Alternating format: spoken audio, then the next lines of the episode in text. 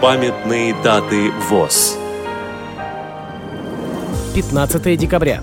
85 лет со дня рождения Анатолия Васильевича Вержбицкого, заслуженного работника культуры РСФСР, создателя методики записи говорящей книги» в Российской государственной библиотеке для слепых. Программа подготовлена при содействии Российской государственной библиотеки для слепых –